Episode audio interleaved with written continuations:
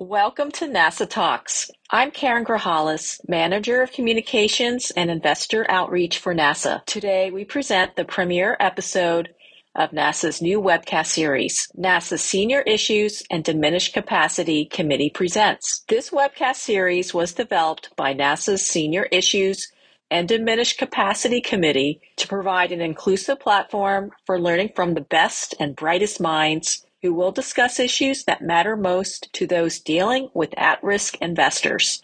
The webcast episode you're about to hear featured the theme Cognition, Problems, and Solutions and address new ways to better understand the brain and cognition. The presenters in this recording discussed how environment, age, gender, and other factors can impact an investor's ability to make sound financial decisions and the steps to be taken to prevent financial exploitation. Now, please join us for the webcast recording.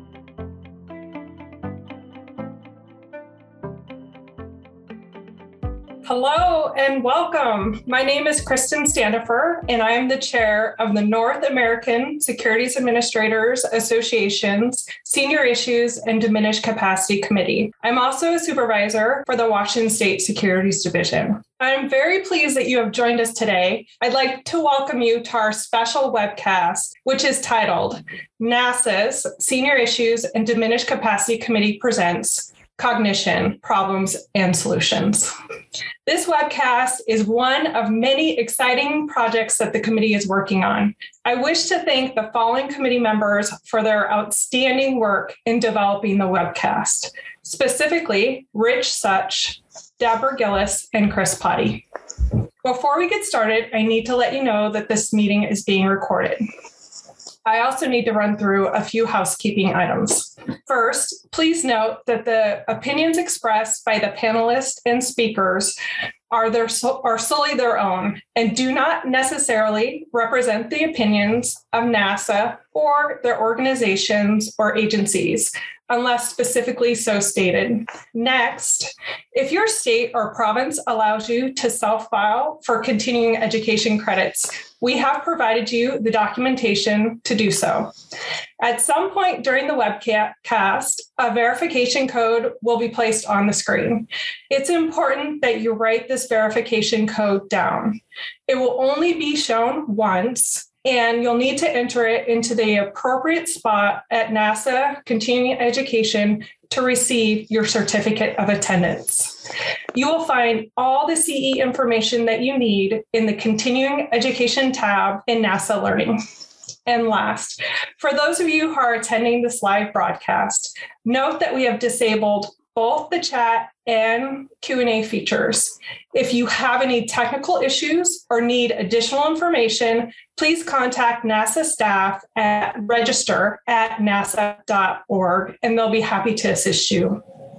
Again that email address is register at nasaa.org it is now my my pleasure to introduce nasaa president and Maryland Securities Commissioner Melanie Senter Lubin to develop, or sorry, to deliver our welcoming remarks. Welcome to our program, President Lubin, and thank you for joining us. Thank you, Kristen. I very much appreciate the good work you and your committee have done to bring this important webcast to reality. I also would like to give special thanks to Committee Vice Chair Richard Such of New Jersey and committee members Deb Gillis of New Brunswick and Chris Potty of Nova Scotia for their great work in developing this webcast.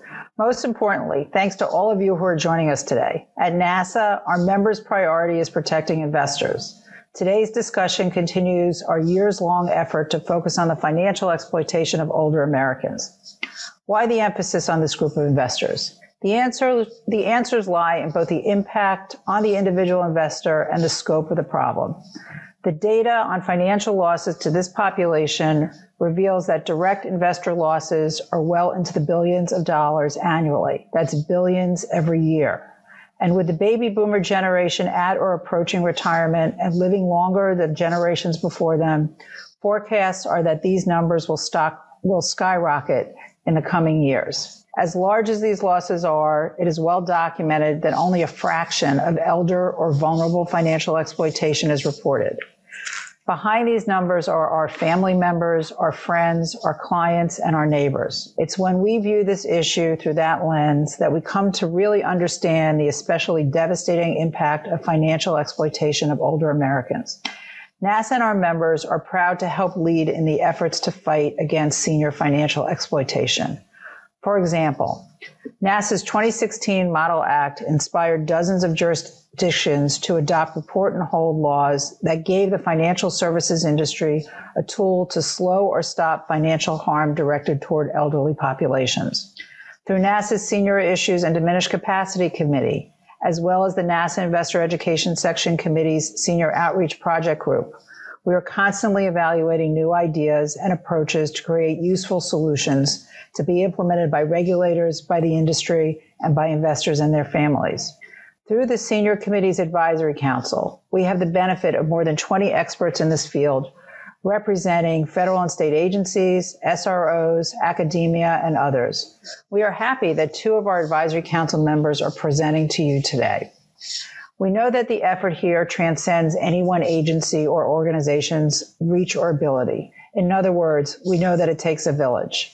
This webinar is a prime example of NASAA's collaborative work to raise awareness and better equip ourselves in the fight against financial exploitation.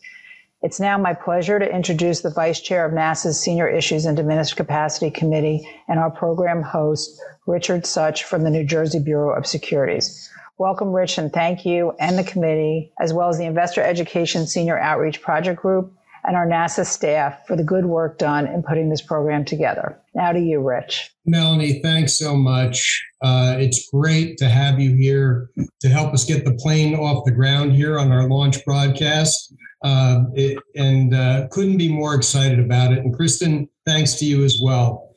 Um, you know, obvi- obviously, uh, the enormity of what we face when we deal with seniors, elder vulnerable exploitation is something that we will talk about. And everybody knows that there are problems.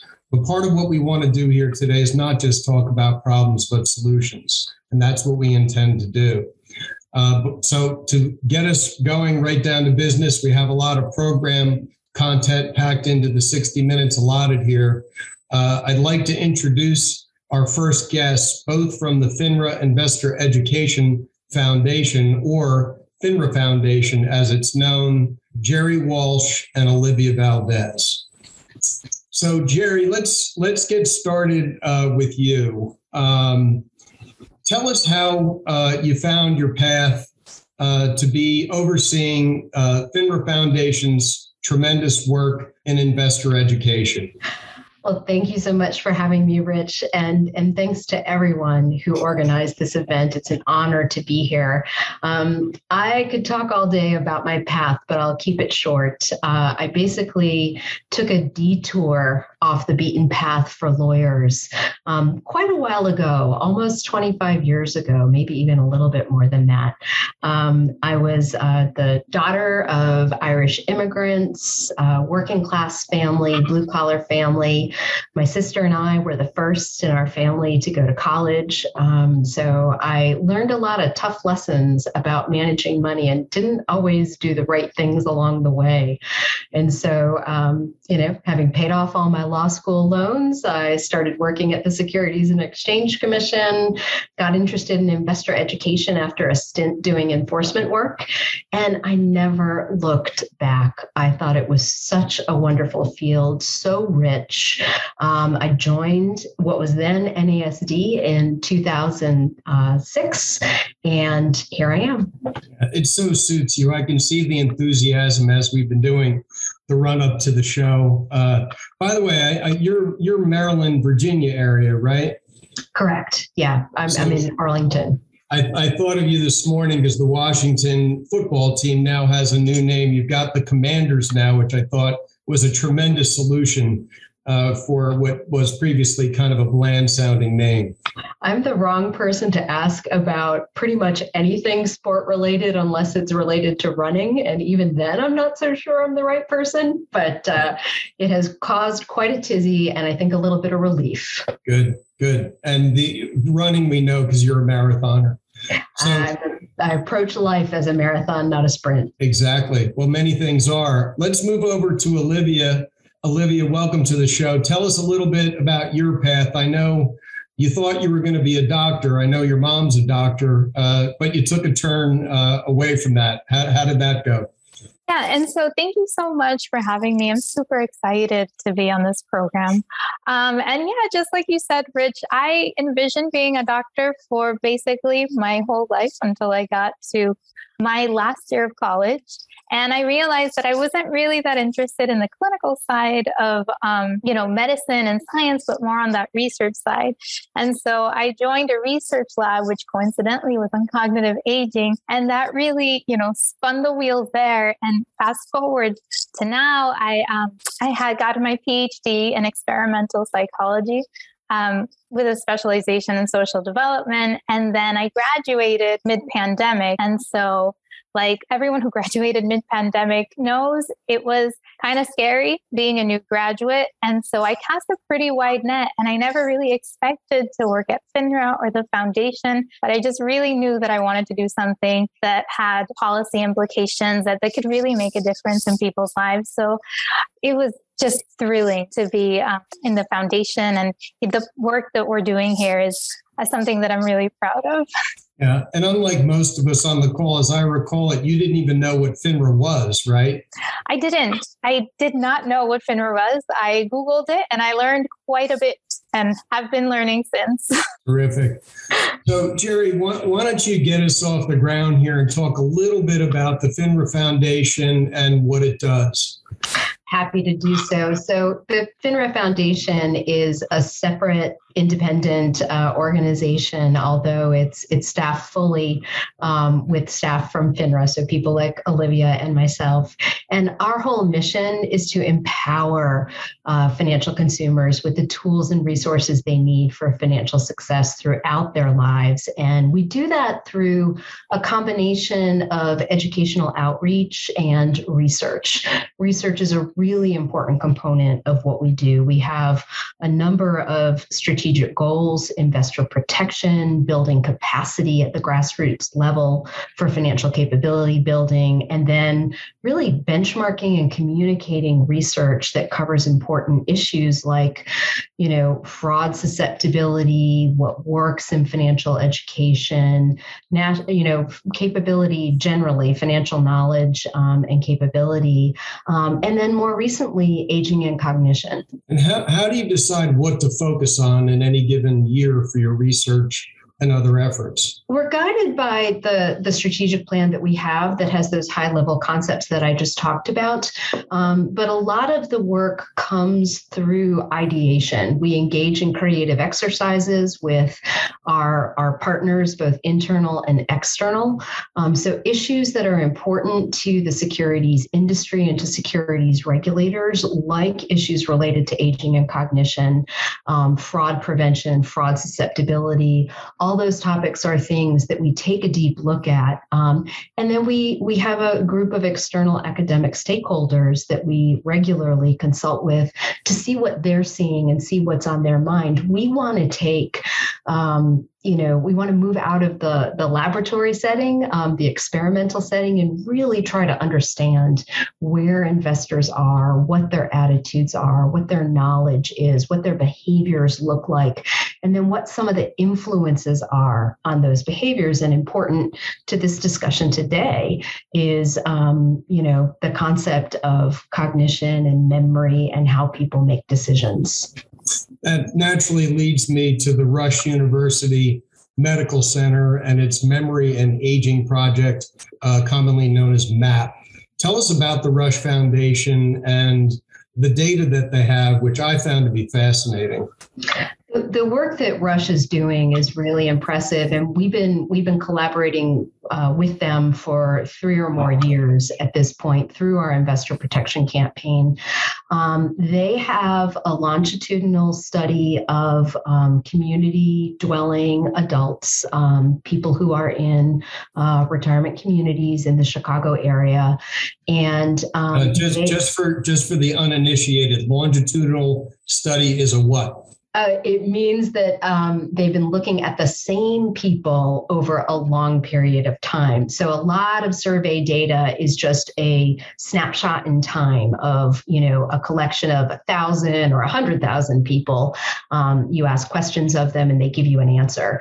These are people who have agreed to participate in a long-term study, and it focuses on cognition, um, co- cognitive impairment, and dementia. These are people who have agreed to donate their brains to science. So, in addition to a variety of questions that the researchers have asked them over time, they've also observed behaviors, including changes in their physical manner and in their cognitive abilities. Um, but then they'll have all that data uh, when you know um, the person dies they'll be able to examine their brain to see whether there were physical um, elements including you know not only the presence of the amyloid plaques that you hear about so much in connection with alzheimer's disease but other types of um, neuro implications. And i'm starting to get into the realm where olivia knows more about the details of um, what rush is doing. Okay so that naturally moves us over to uh, our phd olivia by the way, thanks for your work on the advisory council, Gerri. Oh, it's a pleasure. It's an honor to serve with you all. Uh, um, so, Olivia, tell us how uh, you marry up the strategic plan that FINRA puts together, uh, either with Rush or, or other data to do the research that you do. So, what is really great about our relationship, like Rush and FINRA and the FINRA Foundation, is that the FINRA Foundation brings in our expertise in terms of what's going on in the world, what is important to investors. And then on the Rush side, as with many of our other um, academic partners, they bring in that research expertise. So they bring a wealth of information and um, knowledge on these uh, neuropsychological fronts. And as Gerri mentioned, this data set, um, the Memory and Aging Project, is so robust and diverse. And unlike a lot of other big data sets, we're actually following the same people over time. So it's just giving us a very great, um, you know, research project to work from. So, so why study decision making in older adults? So we see that during older age, people have to make very impactful decisions about, you know, things like healthcare and financial uh, different decisions, medical plans, retirement funds, estate planning, a number of key decisions that have very critical implications and they don't have the same amount of time that their younger counterparts have if they uh, lose those funds, for instance, or they make the wrong medical decisions. And so, for this age group, it's super important to make uh, sound financial and healthcare decisions, which in the United States are really very intertwined. Um, and so at the same time that we know that they're making these important decisions, we do know that cognition declines over time. So right around age 50 or so, we see a slow but steady decline in cognition. And those subtle changes are very important to decision making. So, you know, we pair the fact that they're making important decisions, that those decisions have critical implications, and the fact that their cognition is slowly declining it's very important to see what we can do to foster sound decision making. And that's really the um, nature of these studies. What can we do to uh, protect older adults against poor decision making? And, and what uh, what is tied to uh, increased or decreased vulnerability uh, in making decisions that you've that you've researched? So there's really a lot of different factors that impact decision making um, throughout life, really. But we do see that cognition is a very important and one that's very front of mind for a lot of researchers and policymakers alike. But even in addition to cognitive issues, we see other factors, things like um, financial and health literacy. So, how much you know about finances, financial resources, even personality, uh, traits like impulsivity, um, negative affects. So, this idea of emotional distress, all of those things are important factors to um, decision making. In our study, we've uh, focused on things that both by themselves are important factors to decision making and that together with cognition make an impact on decision making. And so, Gerri, why don't why don't you walk Olivia through the loneliness study? Uh, and, and while I'm thinking of it, can you talk a little bit about the FINRA issue briefs that you put together so academic studies can be understood by normal mortals? Absolutely. Well, one of the things that we try hard to do through the foundation is to translate some of the more you know academic clinical um, uh, jargon into everyday language um, so that policymakers um, regulators you know like uh, our friends at nasaa and, and finra and the securities and exchange commission and others can digest and actually use. And so some of the things that we've studied are the impact of isolation um, which is something that you might not necessarily think of as having a strong impact impact on your ability to make decision making, uh, to, to make decisions and, and your susceptibility um, to fraud. So, uh, Olivia, I think you were about to say that, that that's one of the areas that we've taken a look at, not only with Rush, but with other researchers um, to better understand the impact of isolation. Can you, can you real just quickly tell the audience where they can find the issue briefs, please? They're all available on finrafoundation.org. That's FINRA, F I N R A, foundation.org. Okay, good. So if you could just walk Olivia through this first study that we want to present here today, that'd be great, Gerri. Thank you. Sure. Olivia, take it away. that so was she is on. I know we're pilot. pressed for time. I want to make sure we get yeah, to all the points. We, we have we have time, but go ahead, Olivia. So essentially, what we found is that loneliness is very important to decision making when in people with a low cognition. So if we are, you already have a, a, lower cognition. If we add on top of that loneliness, then we see an association with poor decision making. And so, go ahead. I, sorry.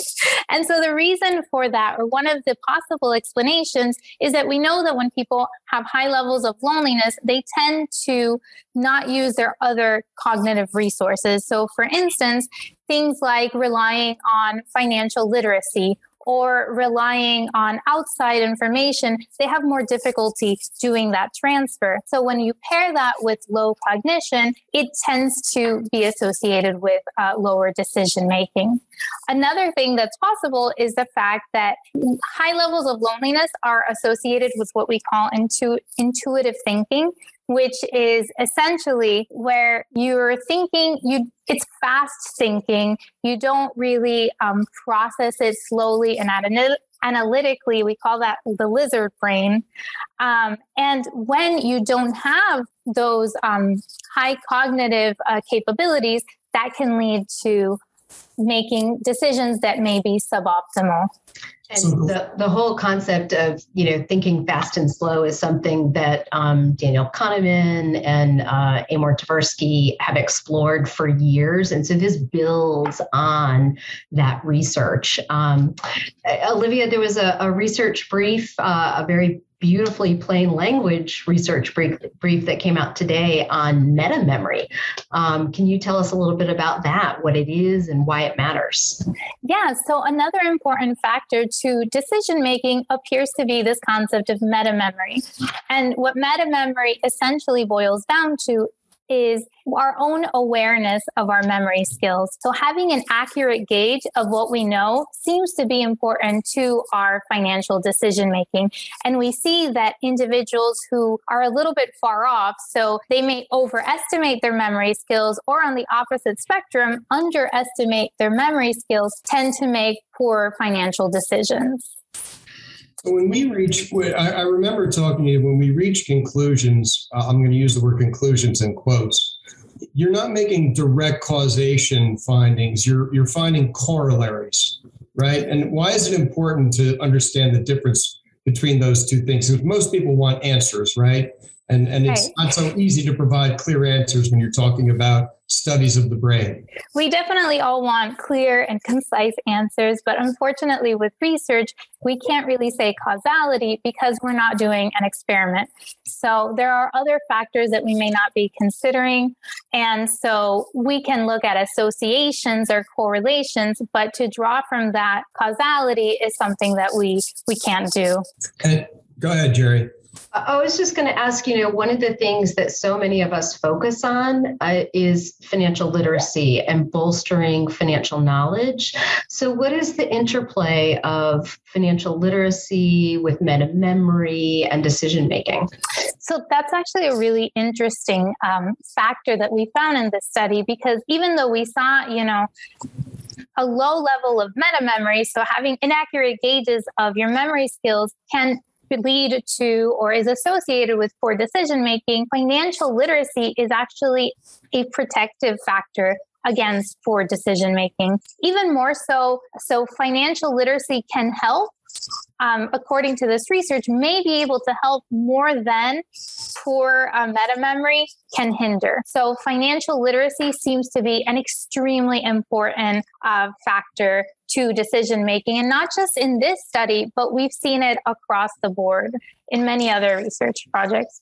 How? how oh, go, go ahead, ahead I, I, want I want to ask you a question because I, as you know, I, I just watched your testimony before the Senate Committee on Aging. And one of the things you talked about, and this surprised me because I thought it was otherwise, is millennials have a lower level of financial literacy than you might expect that that is that's what we've been measuring through the national financial capability study ever since we first did the uh, survey in 2009 so the National Financial Capability Study, or NFCS as we call it for short, is a triennial, every three year uh, survey of about 27,000 individuals, uh, US adults.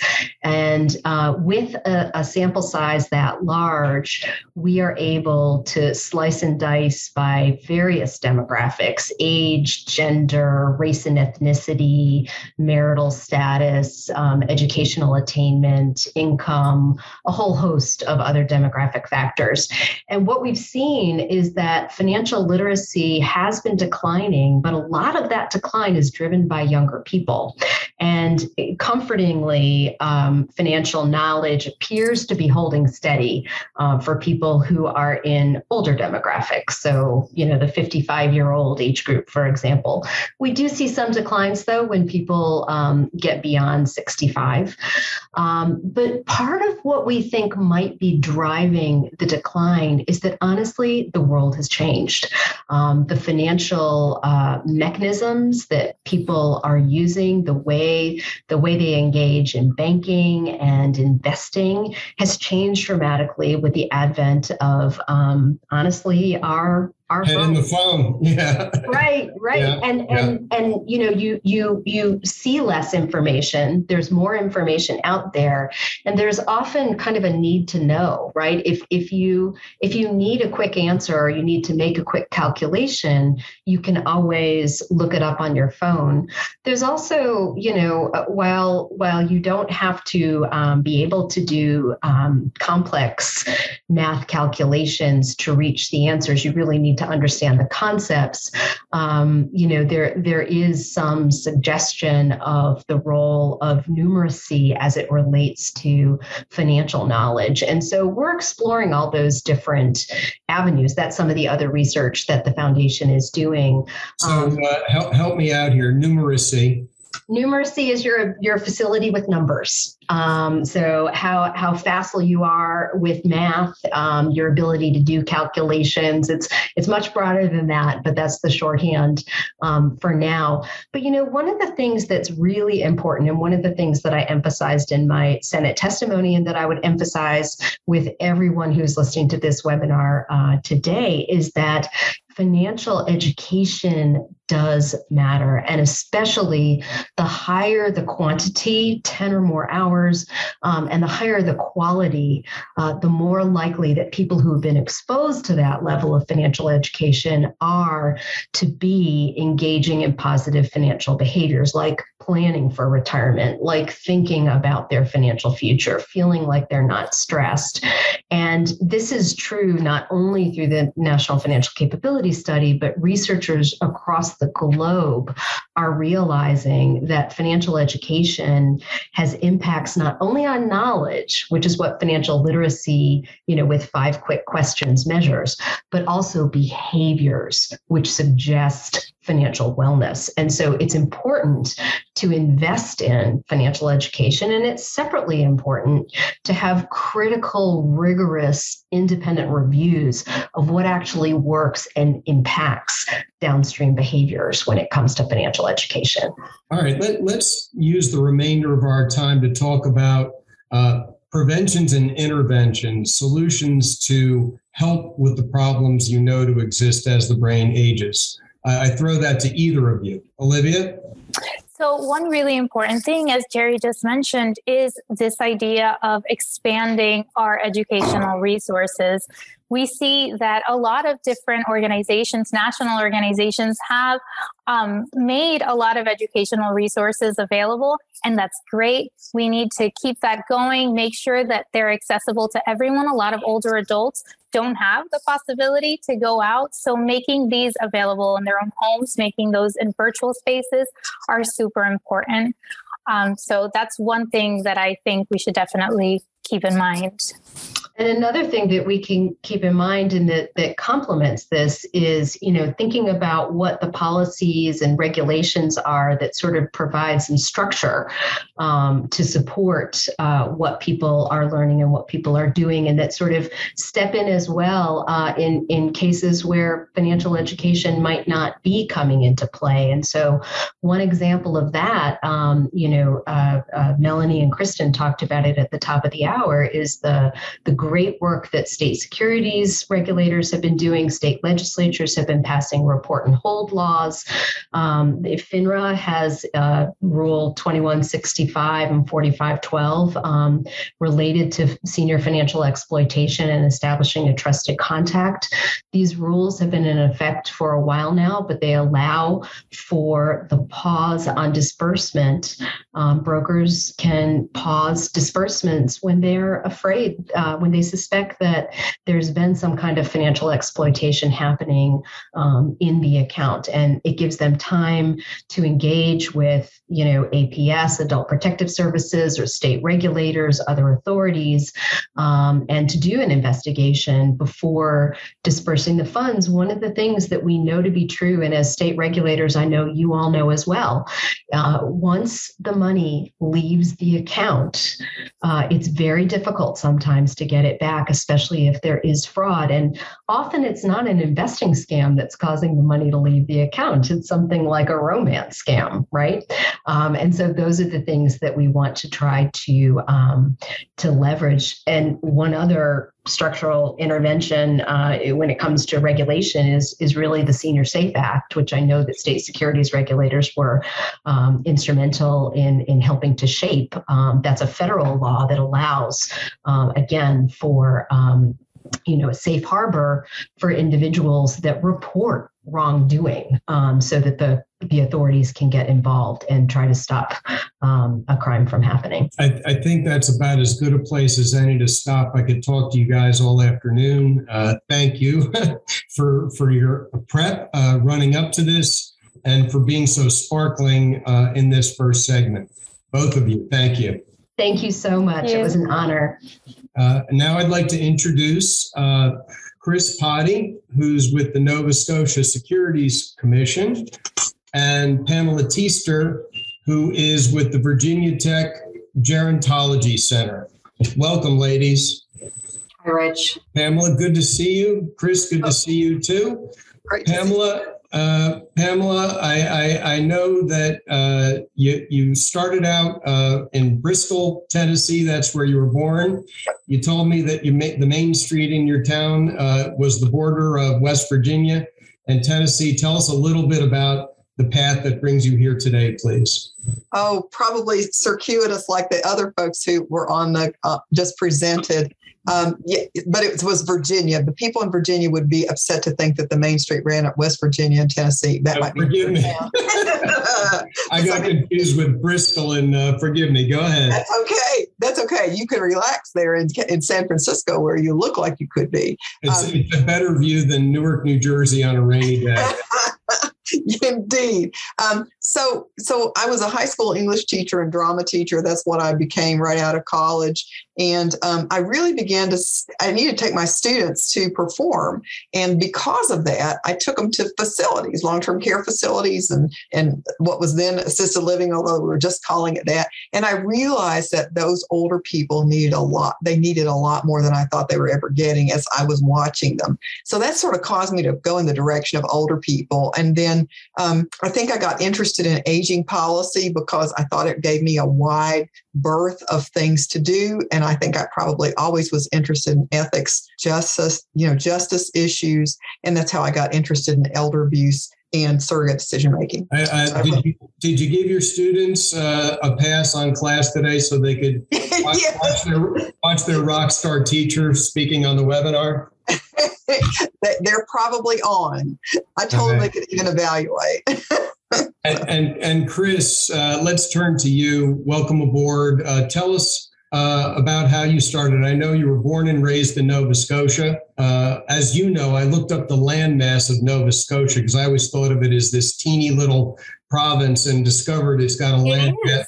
Well, it, it, it is relative to the other provinces in Canada, but it's uh, it's got three times the land mass of New Jersey, and it's still one of the baby provinces uh, in Canada. But tell us tell us how you come to us here today, Chris. Well, it is. And I, uh, Dartmouth actually, uh, Rich, is known as the city of lakes. We have um, our land mass, as you know, because you looked it up, is about 57 square kilometers. Um, and we have approximately 22 lakes within those city boundaries. So it's not too, not never too far from the ocean and never too far from a lake. And you've got Anyway, those 20 foot tides up there. Oh, the Fundy tides. And that's like Deb with New Brunswick. I mean, we have some of the, I think we have the highest tides in the world. Yeah. Um, so, anyway, I, yeah, I started my career in wealth management with a major Canadian chartered bank uh, while living in Alberta. I eventually moved to the regulatory side when I moved back to Nova Scotia and eventually went to work for the Nova Scotia Securities Commission. And uh, I oversee compliance, registration, and self regulatory organizations on um, both the wealth management side and the regulatory side, I was uh, exposed to the issues of older adult financial exploitation. And over those years, I developed very strong views, especially with respect to um, the issue of health and aging in older adults who have been exposed to financial exploitation. So when I decided to do my master's in adult education, it just seemed like the um, blend of uh, my work and my concerns and education just came together. So I did a focus on older adult learning and financial exploitation. Awesome. Th- thanks for the help putting the show together. Why don't you get us going with our uh, special guest, Pamela, Chris? Sure, yeah. Um, thanks to everybody who's joining us today. Hi again, Pam. Um, when I started with the Seniors and Vulnerable Investor Committee, I was provided with a list of the advisory council members. And as I was going through that list and looking at who was on it and what their backgrounds were, I saw the name Pamela Teaster and I went, "Ah, I know that woman. Well, I don't know her, but I know that name because I actually referenced Pam's work in my research. So when we were developing this inaugural event, I reached out to Pam and she was kind enough to join us for this segment. So thank you for that, Pam. And then we got to know each other a little bit by having video calls and corresponding and through our work. So that's been nice. Um, Pam, just uh, what I'd like to do to start with is um, you had we came to know that you have a, a quote that y- you like to use or that's close to your heart. And when you shared that with us uh, it also resonated with myself and rich so i'm just going to share that a master in the art of living draws no sharp distinction between her work and her play her labor and her leisure her mind and her body her education and her recreation she hardly knows which is which. She simply pursues her vision of excellence at whatever she does, leaving others to decide whether she is working or playing. To her, she is always doing both. That's attributed to LP Jacks. I was wondering, Pam, if you could just tell us what this quote means to you. Um, I, I think it's about how you construct your life and life and your, your professional and your personal life. Um, and probably why I always get flop sweat when I have to introduce myself because I really don't know what I should say. And that, that's honestly the truth because probably I'm not sure whether I'm working or playing. Um, so I think it's, you know, that one is not divorced from the other. And have we not learned that during COVID? Um, that, you know, did you ever think you'd truly be showing a picture off your deck in a, on a conference call where your dog's really on the side of you and the school bus is going to come to my right? Um, so, and the other thing is about how you approach your work. Um, I think we can uh, approach it very stressfully and probably have earlier in my time of work, but truthfully, um, a lot of it is play and it create it just makes you more creative i think when you do the work you do. So so sometimes work is actually play. I really i really like probably everybody on this call very passionate about what i do and hope someday that i leave the world a better place both in the work i do and the family i raise and the family I, families i pick up along the way Yeah, Pam, thanks. That's a really great quote. And I think clearly speaks to your concern personally, academically, and professionally around older adult abuse. Yeah, no doubt. So, uh, Chris, we'll, we'll, we'll pivot now to the work that uh, Pamela is actually doing. Yeah, I, Pam, would you just uh, tell us about the work that you've been doing on older women and financial exploitation and what the major findings have been? Sure. Um, I, have done a bunch of studies of that. And when we were preparing for this call, I realized it was a long time ago that I started. Um, but, but they all are intertwined. Exploitation is generally not just exploitation, it's a lot of times exploitation plus. Um, Shelley Jackson also Virginia, um, had done some work on that and talked about different types of financial exploitation, or what we will call polyvic. Um, so early on, I had done some work. Um, this was I was at the University of Kentucky at the time, and I looked at intimate partner violence of rural aging women.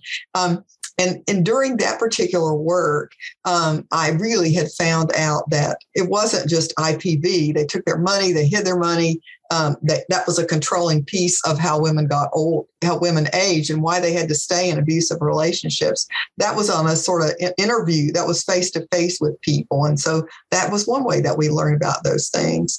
Um, a little bit later and opportunistically, as many things happen, um, I and colleagues, uh, Dr. Karen Roberto, um, uh, Bob Blancato and uh, John Migliaccio, we we for with graduate students, wonderful, particularly um, Susie Lawrence, who's now uh, in Michigan. We worked on a study called two studies of the MetLife Mature Market Institute that then existed on elder financial abuse. We did this representing the National Committee for the Prevention of Elder Abuse at that time. Um, we did two, we ran that play twice actually. We did the first of those studies um, and then did a second one. So we actually did two of them. Rich, you would you were surprised I was on it. Um, I think I'm probably on page six. Of course, I know those things. Um, but um, but um, the reason that it, we did that was really because it was the MetLife study, and because you know we were representing, at least I was, uh, and Bob and I were, was a National Committee for the Prevention of Elder Abuse doing that work for you know to so, represent them. Let me just jump in here and say, you know, honestly, I, I can't tell you how many times I've seen quoted the $2.9 billion number. I didn't know that I now know somebody who is helped behind, you know, what that numerical calculation was.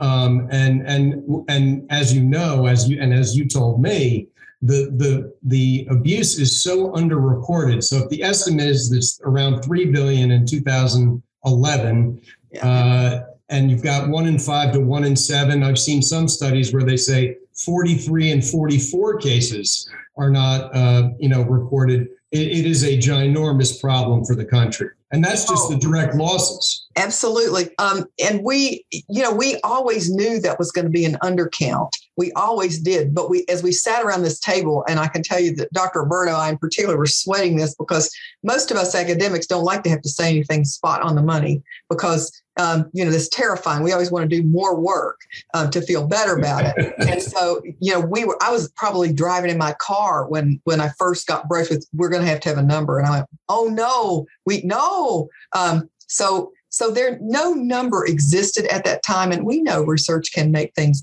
better research makes better numbers.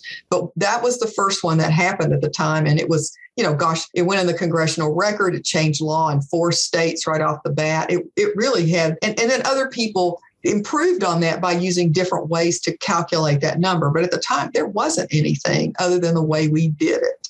So, um, so let me let me steer you back, Chris. Go ahead. I, I just wanted to talk about the size of the problem, and she raised Pamela raised the MetLife study. I know we're on the findings of the work. Right. Yeah. I was uh, one of the things I was wondering about Pam is when we talk about um, interacting influences with respect to financial exploitation when perpetrated against older women. Right. What would some of those interacting influences be, and what's the significance of that? Um, well, there's there's a number of them. One would be that even still, and, pro- and, probably even more so 10 years ago, more women still outlive men. Um, that's sort of a demographic reality. And then pro- 10 years ago, probably less today, one of the partners, typically the women, didn't control the finances in the household. So if the male partner you know died first then then the female partner was left with a dependency either to do something they never had really been doing or on somebody else, hence the surrogate problem. So, so you know, it goes back to what uh, I think Gerri and Olivia were saying earlier that you need to know about your finances better. But that would be one thing. Then Olivia particularly talked about the cognitive decline that occurs for older adults, particularly in numeracy, which is really important. Um, with older adults, and that created an issue. Then, one of your speakers, if not already, and my students were talking today about the positivity effect, meaning that women may tend to be more trusting. Older adults as a group may tend to be more trusting because they're biologically and neurologically wired to do so. So, you know, that that trust, that confluence of now having to make decisions where a person didn't have the background to do that, the fact that they live longer than men, these are sort of, you know, 40,000 foot up reasons that women could be more easily exploited. We won't even go unless you want to, to talk about, you know, um, race, culture, gender, all those things also come into play and can provide, in many respects, for financial exploitation, cumulative disadvantage. Is it, I mean, it's probably worth mentioning, at least at a high level, how some of those factors that were, you know, demographic factors you described can impact outcomes. Well, um, so my student, we were just talking about this in class today. My students learned that how protect, how, what a perfective and promotive factor education is. So if a person doesn't have, is it, it doesn't have all that neurologic wiring in the education, they won't understand, be able to make complex sort of financial decisions, right?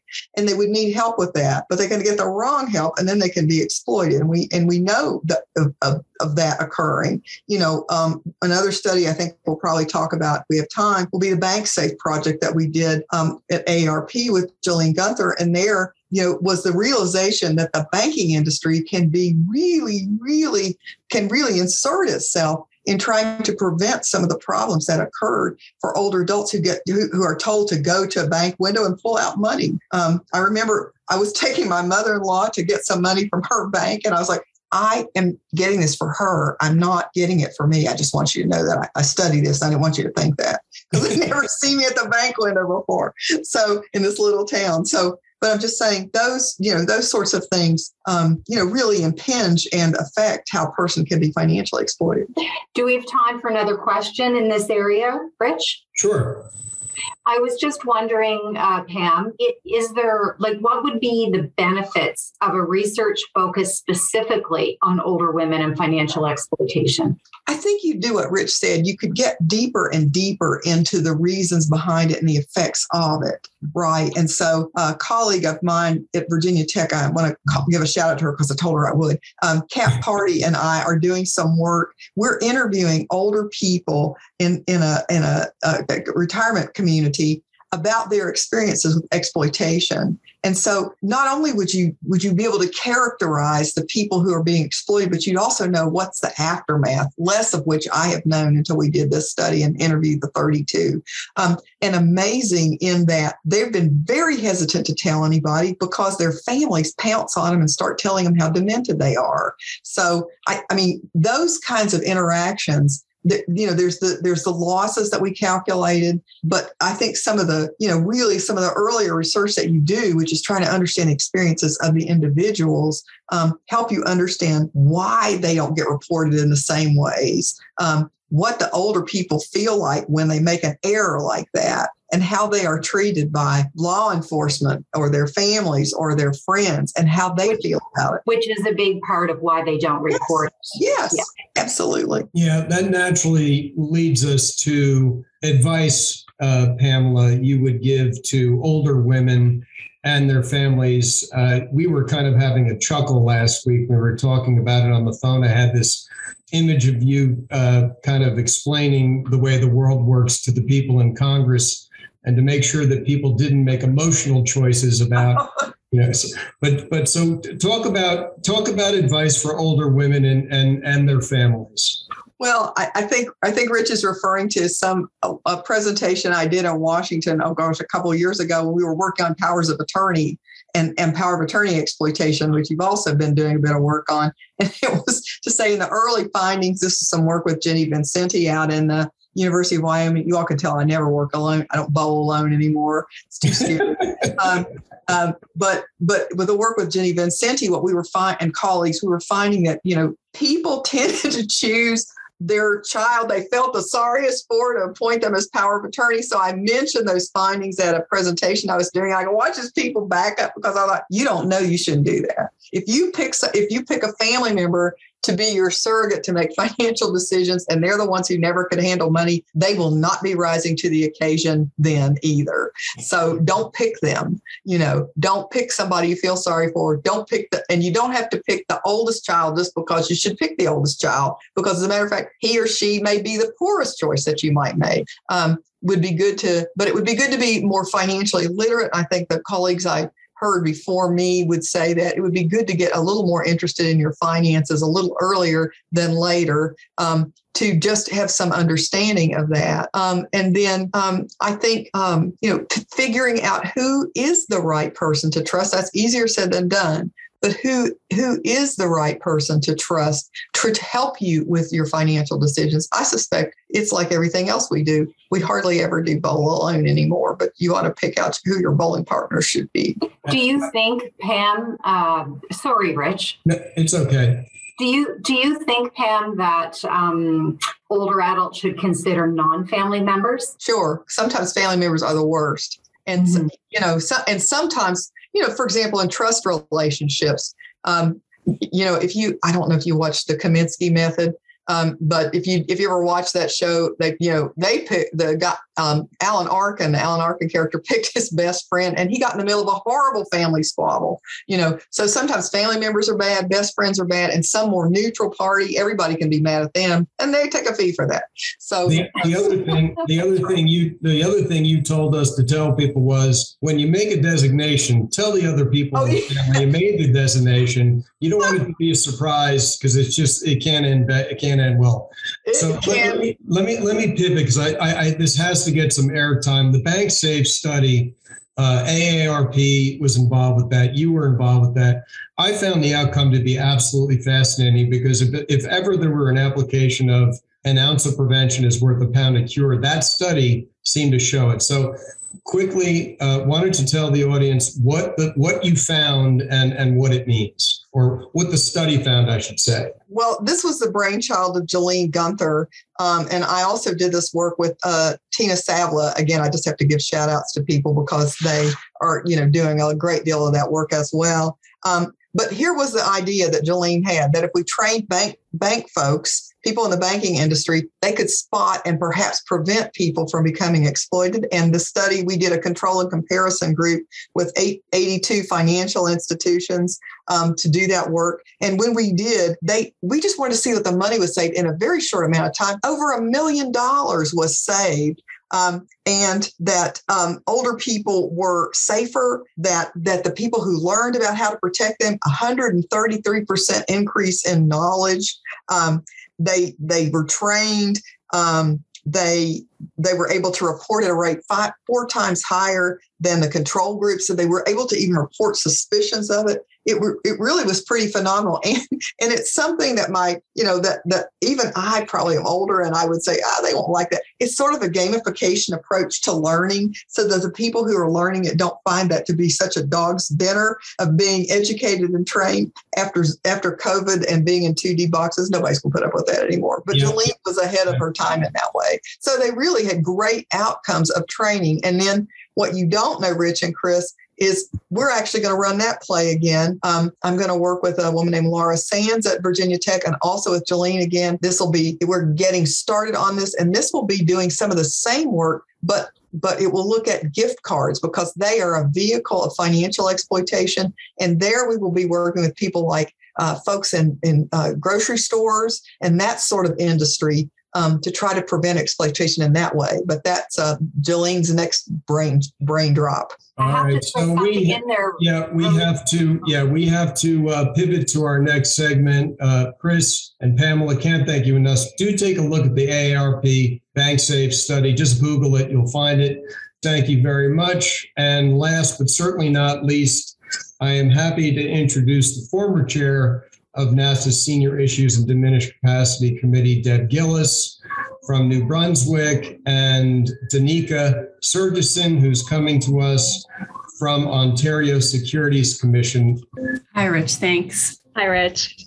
So, uh, give us the one minute, Deb, on uh, how you got here. I know your dad was a lawyer. Uh, yeah, so I'm from Newfoundland originally. Uh, Newfoundland, I'm sure many of you have heard the name before. It's uh, the province that is known for Come From Away, where all the planes landed uh, during 9 11. Uh, like Rich said, my dad was uh, a lawyer. And so I decided, you know, law school would be a, a, a place that I'd like to go to. I'd like to learn uh, more about law like my dad did, but I didn't want to go home right away. And so I ended up working at a larger firm for uh, seven or eight years, uh, eight years doing litigation. Um, then I did go and work with my dad for a little bit on, on a project he was working working on and ended up back here at the Financial and Consumer Services Commission. And when I did, I actually uh, had the opportunity to lead an initiative to look at issues that affect older and vulnerable investors, which led me to this NASAA committee in 2014 uh, when it was initially struck. Um, and, and from that point, I got to meet a lot of the great speakers that were here today. Thanks so much, Deb. And Danica, tell us quickly about your path and how you got to uh, the kind of academic research research you're doing for Ontario. Absolutely. Um, so my background, I started my bachelor's. I did a lot of social work courses, psychology, very interdisciplinary approach. Um, and so when I went to law school, I was really interested in the human impact of law, broader determinants of you know health and wealth, including you know how we can have that good life and retire and you know continue to maintain those states throughout all stages of life. So I was really interested in the role of policy and regulation improving a person's holistic life. And, you know, through a few trips through the financial services industry, I ended up at the OSC in the investor office. And you know, I really love my work. You're based in Toronto? Yeah, born and raised. Yeah. Or at least 10 minutes outside, Pickering, Ontario, which is probably not a place many people here have heard of. But okay. So, Deb, why don't you take us away with Danica and uh, the OSCs and its innovative research that they do? Yeah, absolutely. So, Danica, thank you for coming here uh, to be with us today. I'm so glad that you're here to talk about uh, the, the Ontario Securities Commission's report, Protecting Aging Investors Through Behavioral Insights. And really, for me, I found it really fascinating the first time I saw this report that a regulator like the Ontario Securities Commission would do research in this area and, and would you know think to use this research to inform its policy so maybe as a starting point you could kind of just give us a little primer um, on on the ontario securities commission's investor office uh, and maybe why you guys decided to have a behavioral research team in that investor office absolutely um, so in the osc investor office um, you know our director tyler fleming he's really championed sort of approaching investor issues from a multidisciplinary lens so in addition to our policy work. We have a great education and outreach team, but we're really fortunate to have our uh, investor research and behavioral insights team uh, sort of in house here. Um, as you know, policymaking is a really complex process. It requires significant time, resources, and expertise. And in the security space, a lot of us um, approach the policy side and look at things from sort of legal or academic or political lenses, which can be a little more theoretical. Um, however, it's really important to look at the data and the science that informs how people actually think and behave in practice. Investor research can really help on the front end, especially identifying areas where policy solutions really can support and benefit retail investors. But behavioral insights are really what add context and help identify areas where we can effectively implement policies and how we can do that. So, what you're saying then is the investor office really aims to provide investor perspective, I guess, into the development of policies, rules, and operational activities. And it seems really like you're using these uh, this behavioral science, I guess, to decode um, and tell you a little bit more about that investor perspective and experience. Absolutely. Um, and yeah, so like for a bit about, you know, behavioral insights, um, you know, policymaking tends to assume that people are rational agents. So that means that they have and understand all the available information, they know the probabilities of events, and they're able to assess costs and benefits uh, and consistently choose the best option. And while we'd all love to think that that is what we are doing every day, every time we make a decision, the reality is that we don't always have the time to to suss out all those details and to make an informed decision in the moment. So right. yeah, I, I know that you know the you you put together a study last year that is is hugely significant and touches on what I think is one of the most important topics for the industry, and that is how do they increase the take rate to get people to designate a trusted contact person? So uh, Deb, why don't you lead us through that with Danica, please? Yeah. So, from my understanding, the the study that you did really looked at how you could increase or get more people to appoint a trusted contact person. And you know, to me, it's really a no brainer. I think about it. I think, well, why wouldn't people want to name a trusted contact person? But what you're saying is that there's many reasons why they wouldn't want to, possibly. And so maybe you could tell us some of those reasons. Yeah. So we wanted to identify cognitive biases and other other processes that prevent investors from making a decision in their best interest. So our primary goal was obviously to increase uh, uptake of the TCP. So part of that was, you know, first we broke it down into a decision mapping exercise. So we really looked at how people make decisions. In this case, we looked at comprehension. So an investor needs to understand the decision they're being asked to make. Evaluation, they need to evaluate the benefits and potential costs of the decision. And action, so they need to actually follow through with their decision. Um, comprehension challenges, as you know, many of us are aware, they can be mitigated by the use of plain language and good practices uh, in communication, and especially when promoting financial literacy. But biases tend to manifest themselves in the evaluation and action phases. So when when you say biases, just if I could interrupt you for a second so we can kind of plain language it, do you mean kind of like a barrier that might prevent somebody from from appointing their trusted contact person? Exactly. So these are thought processes that we have that we're not always aware of. So for example, there are three key biases that we identified that would identify an investor's willingness to appoint a TCP. The first is an optimism bias. So it's a tendency for people to underestimate the likelihood of negative events. So for example, this might lead investors to underweight the risks associated with cognitive decline or financial exploitation. Another is avoidance of negative emotions. We really don't like thinking about situations that create unpleasant feelings. As human beings, we tend to put those thoughts out of our mind as swiftly as possible. And so investors might not uh, consider the importance of appointing a TCP because it requires them to actually imagine those bad things happening to them. And finally, the third is illusory superiority. So, you know, as humans, we kind of tend to think we're all a little above average at least, and we tend to overestimate our qualities in relation to the qualities of other people. So there's an overlap here with optimism bias, but we think our chances of doing better are in even in adverse situations are a lot higher than others around us. So people may think that some investors might benefit from TCPs, but not them. That's not something that they expect to come up. So, right. what, what, what did you do, uh, and how did you present the the the test to to see what works and what doesn't to try to increase the take rate on the trusted contact person? So we tested different ways to counter or mitigate the biases. So we, what we did is we de- designed three different versions of a TCP form, and they contained elements from behavioral science and conducted a randomized control trial to determine which of these forms were more effective than the control form based on sort of current practices used in firms. So we studied about 900 Canadian investors over the age of 55. Each participant reviewed one of four forms, and then they were asked whether or not they would be willing to look at a TCP. And, and what did you find? So we looked at three specific techniques. Um, so debiasing boosts, they work by providing decision makers with relevant information at the time they're making a decision. So in this case, we use a statistic on the prevalence of fraud. Um, Canadians lose billions of dollars to frauds and scams every year, and older investors are more likely to be the victims of these crimes. Social norms, which really influence our decision making, because you know, as humans, we're social animals. We typically seek to conform with the group.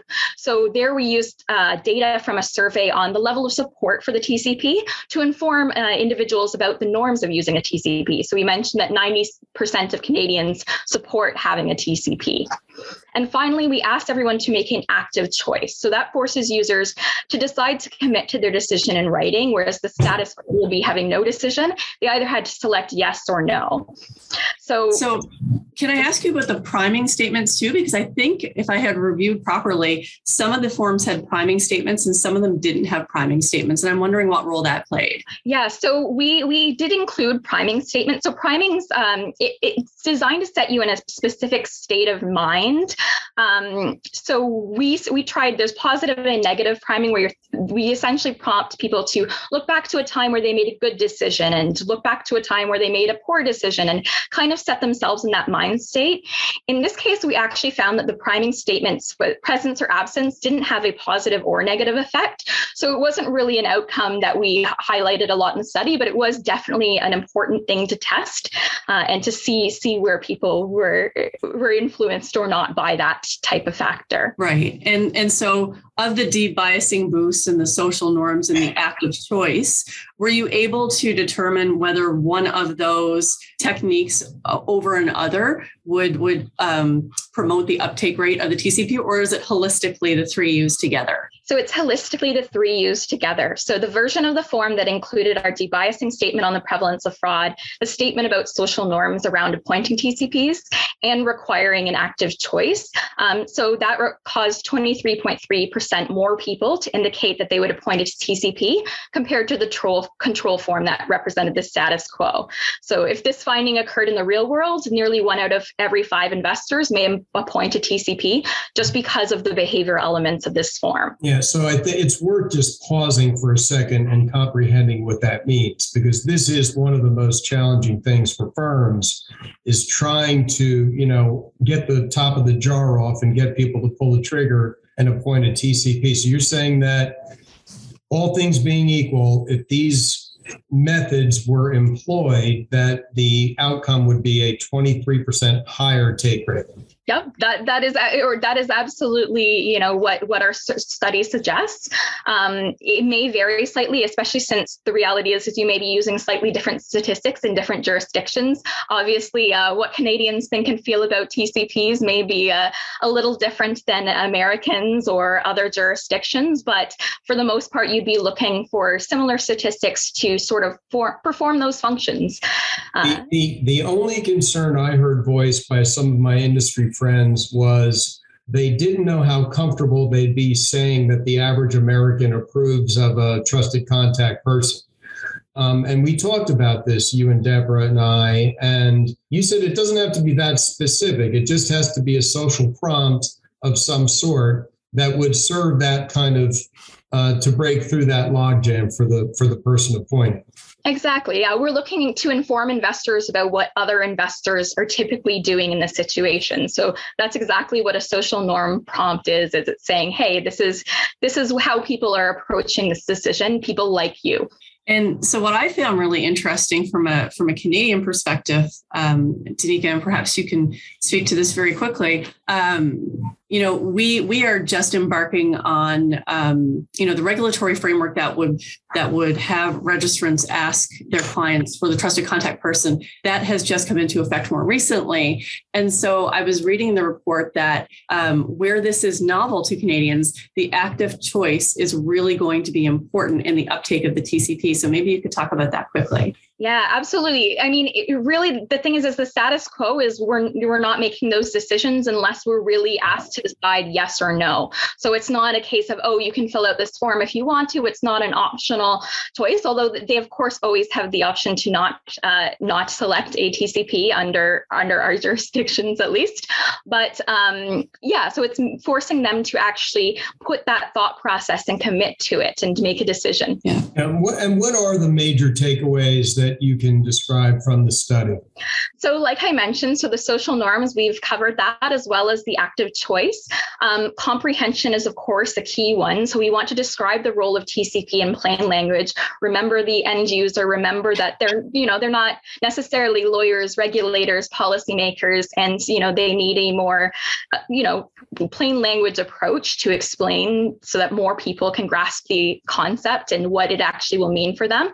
And finally, debiasing. So, informing investors of the likelihood that they will be a victim of financial exploitation or fraud. Because while we'd love to think that this will never happen to us or the people that we love, unfortunately, uh, the reality is, is you know, it's, it's, it's, a statistics game, and it can absolutely happen to any one of us. Yeah, and, and so you know, I know at the beginning of this chat we discussed using behavior insights to inform policy and other initiatives. Uh, I know that oh, the Ontario Securities Commission has a lot of other initiatives ongoing right now, and and other resources. Could you tell us about some more of these uh, resources that the, the Ontario Securities Commission has and maybe tell the, the listener where they can go to read about some of these behavioral insights and some of these other initiatives to protect older and vulnerable investors? Absolutely. So you're um, there we're constantly releasing new research and studies on the website osc.ca or osc.gov.on.ca. Um, one thing that we have developed recently are white label materials. So what these are are free educational resources that are intended for firms to abra- adapt, brand, and distribute to their representatives. So those include best practices, uh, ready-made form, as well as suggestions informed by behavioral insights and recommendations from subject matter experts, designed to sort of mitigate some of the burden of developing some of those materials entirely independently.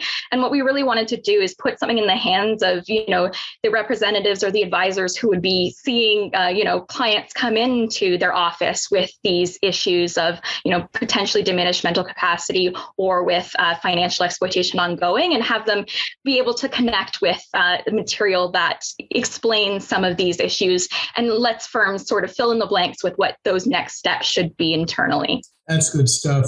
Uh, I can't thank you enough for joining. Uh, I think this is fascinating and incredibly useful. Danica, Deborah, thanks so much. Um, and uh, I'm sure we'll be talking about something soon.